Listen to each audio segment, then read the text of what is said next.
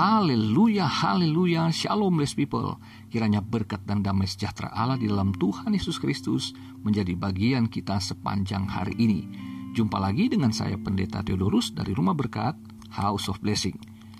Blessed people, hari ini saya mau sampaikan sebuah renungan yang nantinya akan menjadi seri beberapa uh, waktu ke depan. Tetapi hari ini saya mau sampaikan satu ayat dulu, ya Tema kita hari ini adalah pelajaran kehidupan dari sejarah penciptaan langit dan bumi. Sebuah introduksi dari Kejadian 1 ayat 1. Firman Tuhan kita baca bersama. Pada mulanya Allah menciptakan langit dan bumi. Nah, blessed people saudara yang terkasih dalam Tuhan, di ayat satu ini kita melihat dikatakan pada mulanya frasa pada mulanya ini berarti segala sesuatu dimulai dari titik ini. Tidak ada atau tidak pernah ada sebelum ayat ini dituliskan. Ya, seperti yang dituliskan ayat ini maksud saya. Jadi segala sesuatunya tidak pernah ada sebelum Allah menciptakannya. Jadi saudaraku, sejarah kehidupan, sejarah alam semesta dimulai ketika Allah menciptakan. Perhatikan ya. Jadi penyebab adanya sebuah kehidupan yang akhirnya menjadi sejarah menunjukkan fakta bahwa segala sesuatu dari masa lalu yang kita juga dapat jalani, nikmati hari-hari ini merupakan satu rentetan sejarah yang tidak terpisah satu dengan yang lainnya. Saudaraku, dikatakan pada mulanya Allah. Pada mulanya bukan ciptaannya dulu ya, tetapi Allah sang pencipta itu. Jadi Allah yang menyebabkan ada mulanya.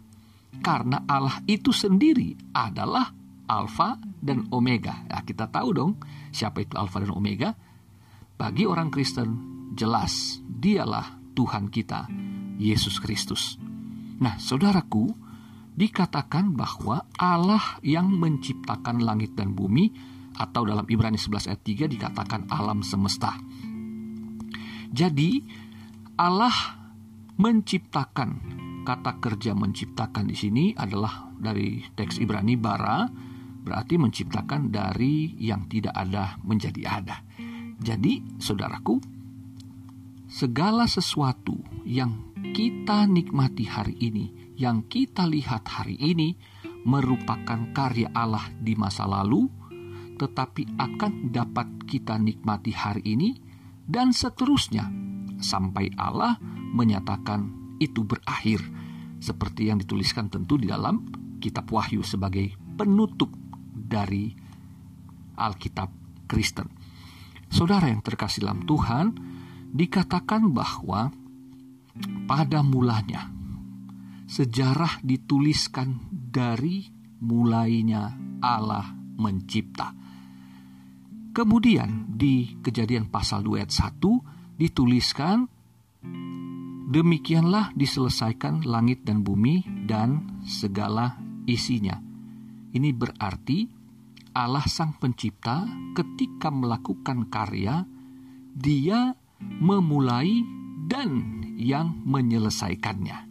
Jadi, ini pelajaran bagi kita. Kalau kita bekerja, lakukanlah juga secara tuntas. Amin, saudara.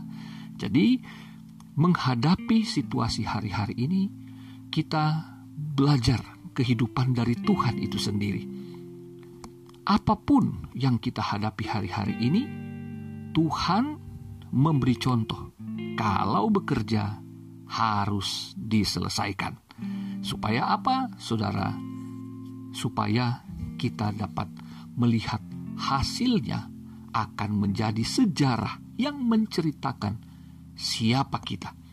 Sebagaimana Allah mencipta dari mula penciptaan sampai selesainya ciptaan itu maka sejarah menunjukkan Allah yang maha kuasa itu.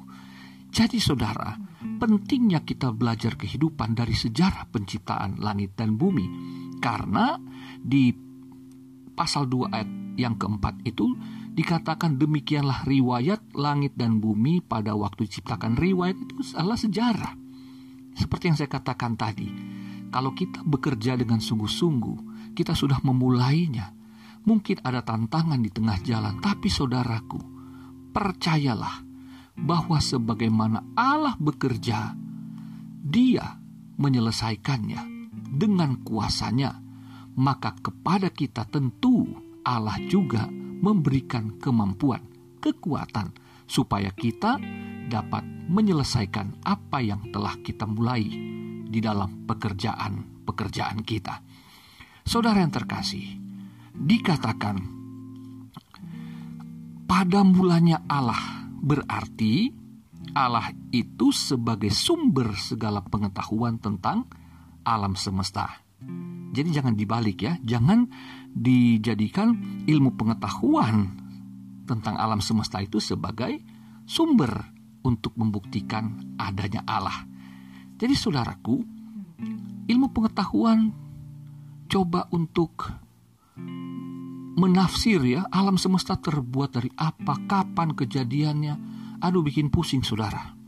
Ya saya teringat ada satu artikel bahwa para ilmuwan di Australia setelah 40 tahun mereka memperdebatkan mana yang lebih dulu adanya ayam atau telur. 40 tahun yang sia-sia saudaraku karena pada akhirnya kesimpulannya adalah ayam yang lebih eh, dahulu ada. Betapa eh, kesia-siaan berpikir ya karena mereka coba mengambil pemikiran mereka untuk menjadi Allah itu sendiri. Tetapi kita sebagai ciptaan yang sadar bahwa semua bermula dari Allah, kehidupan kita pun bermula dari Allah. Seperti kata Daud di dalam Mazmur 139 ayat 13 sampai ayat yang ke-16 itu saudara. Dan Yesaya pasal 46 ayat 3 dan 4. Bahwa Allah lah yang memulai kehidupan sebelum kita mengerti apa yang terjadi di dalam kandungan ibu kita. Bahkan dalam perjalanannya, dalam sejarah hidup kita dari kita dalam kandungan sampai masa tua. Aku tetap dia, kata Tuhan. Jadi segala sesuatu yang bermula dari Allah bagi hidup kita. Dia yang telah menciptakan kita, dia memulai kehidupan kita. Kita ada karena Tuhan. Maka percayalah saudaraku, sebagaimana saya katakan tadi, dia akan menyelesaikannya dengan baik. Maka tentu kehidupan kita pun ya sesulit apa pun yang saudara hadapi hari-hari, percayalah Tuhan tetap berkarya dalam hidup saudara dan saya, kita akan tetap baik-baik saja, meskipun tampak luarnya dan rasanya itu tidak gampang, tidak enak, tidak mudah. Tetapi sesungguhnya karena iman kita mengerti, ya, bahwa yang tidak mungkin Allah telah ciptakan itu alam semesta dari yang tidak ada menjadi ada, maka tentu saya percaya masa depan kita di masa-masa yang sesulit apa pun, Tuhan senantiasa menolong kita. Dia yang memulai adanya kita. Tentu, bahkan jangankan sekarang saudara, sampai masa putih rambut, bahkan sampai kematian menjemput, Allah tetap yang berkarya di dalam hidup kita. Jadi mari saudaraku, tetap percaya, jalani kehidupanmu, karena Yohanes berkata, Yesus Kristus itu adalah Allah Sang Pencipta. Paulus pun menegaskannya demikian ya. Dalam Yohanes dikatakan eh, pasal 1 ayat 1 sampai 3 dan Kolose pasal eh, 1 ayat 15 sampai 17 itu. Kemudian Ibrani pasal 1 ayat 2 dan 3. Yesus Kristus adalah Allah Sang Pencipta.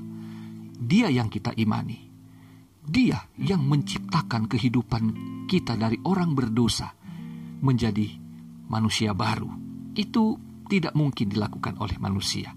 Jadi, mari kita jalani hidup kita dengan penuh sukacita Karena kita punya Allah Sang Pencipta yang diam di dalam kehidupan kita untuk memberikan kita pengharapan kekal, di mana kita menjalani hari-hari di masa-masa yang fana ini.